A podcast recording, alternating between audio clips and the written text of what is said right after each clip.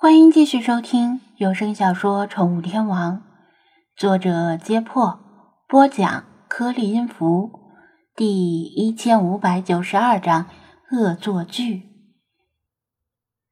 平时听到张子安的招呼，总是磨磨唧唧、不理不睬的世华，这次一听到他的喊声，马上游到岸边伸出手：“我的手机呢？快给我！”“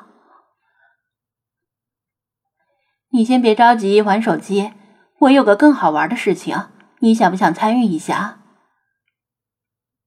他蹲下来问道。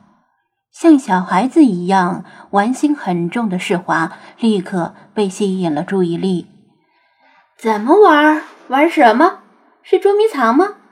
我倒是很想玩捉迷藏，可你们总不叫我。”“哎，捉迷藏这个没办法呀，你要么在浴缸，要么在海里，我们怎么跟你玩捉迷藏呀？”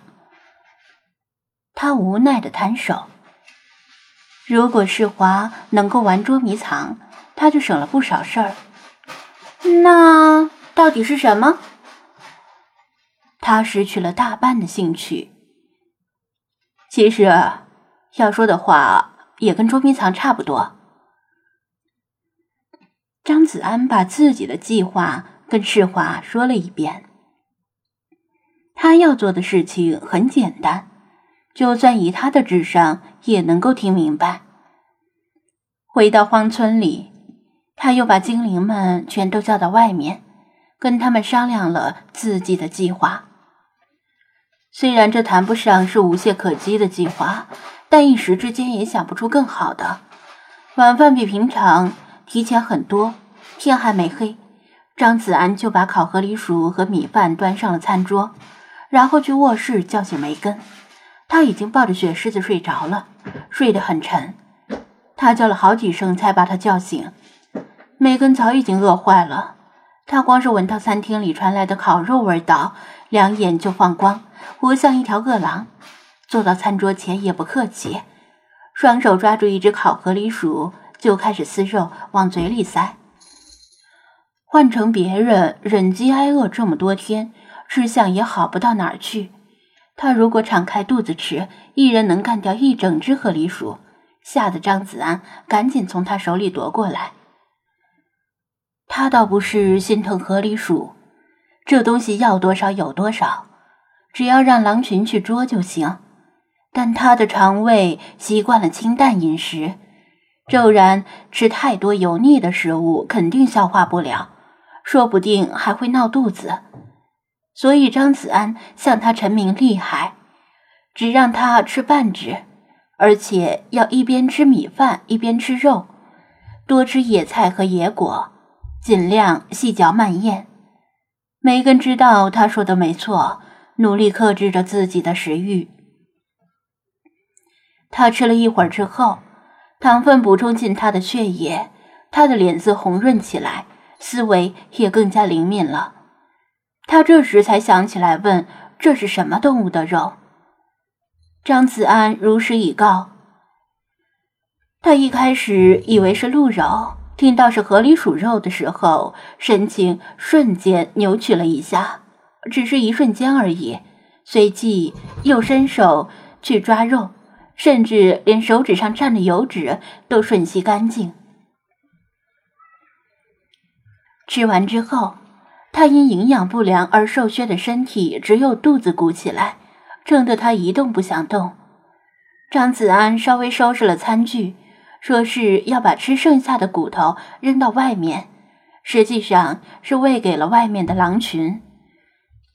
回到餐桌边，他没有把自己的计划告诉梅根，只让他留在房子里好好休息，愿意睡觉就睡觉，睡不着就在屋里随便走动一下，但是不要离开房子，因为一到夜里，森林里的野兽就全出来活动了。事实上，他刚才进出房门的时候，他就隐约听到外面好像有动静，那是狼群争抢河狸鼠骨头的声音。他知道他打算潜入魔窟，未免深深地替他担心。他们两个现在是一根线上的蚂蚱，谁也跑不了谁。如果他被抓住了，他恐怕只能活活饿死在这间房子里了。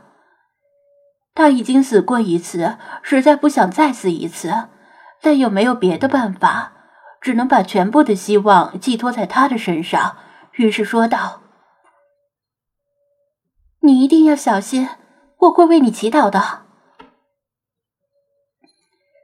张子安让他把房门反锁，只在拉着窗帘的卧室里点着蜡烛，伪装成没人住的空房子。除非是他回来，否则任何人敲门都别理。特别提醒他的是，无论听到任何奇怪的声音，只当没有听见。梅根越听越懵，森林里能够听到什么奇怪的声音？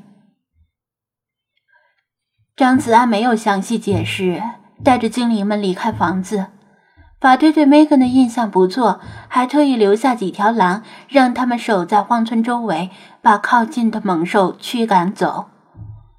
来自西北方的乌云已经彻底遮蔽了天空，还不到平时天黑的时间，基本上就入了夜，看不到海上日落的美景，未免有些遗憾。张子安和精灵们抵达海边时，世华和金群已经等在那里。他对于恶作剧充满了期待，跃跃欲试地问道：“现在开始了吗？”他看了看时间，又看了看天色。“再等一会儿吧，等他们吃晚饭的时候。”精灵们各自找地方休息消食，而他则小心地爬上了海甲，拿望远镜观察农场以及更远处的房舍。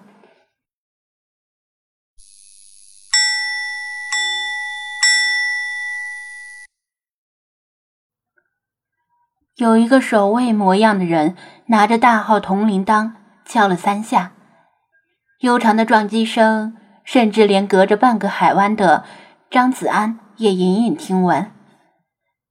田里劳作的人们放下手里的农具，排着队离开农场，去一个用木头搭成的简易木栅栏下排队领晚饭。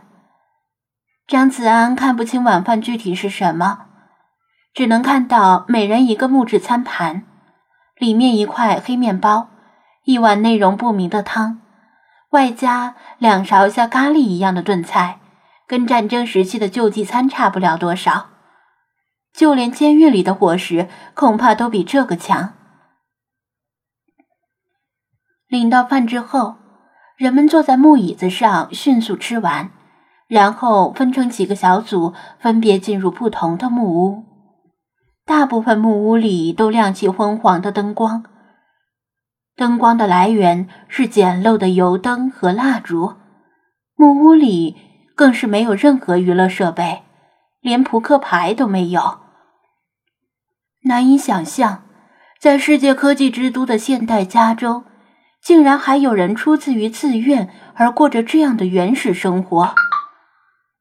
劳累了一天的人们简单的洗漱了之后，还不能休息，而是跪下来对着一幅画像虔诚的祈祷，口中念念有词。画像里的当然不是上帝，而是一个穿着白衣白裤的人，虽然看不清面目，但这他妈的不是里皮特的标志性衣着吗？祷告持续了十几分钟，还没有结束，估计是再过一会儿也不会结束。张子安本来想等这些可怜的人们睡觉之后再搞事情，现在他不打算等下去了。也许正好可以让他们的信仰产生动摇。天已经完全黑了，由于没有月亮和星辰，大海黑乎乎的一片。附近最亮的地方就是岸边的那座小灯塔。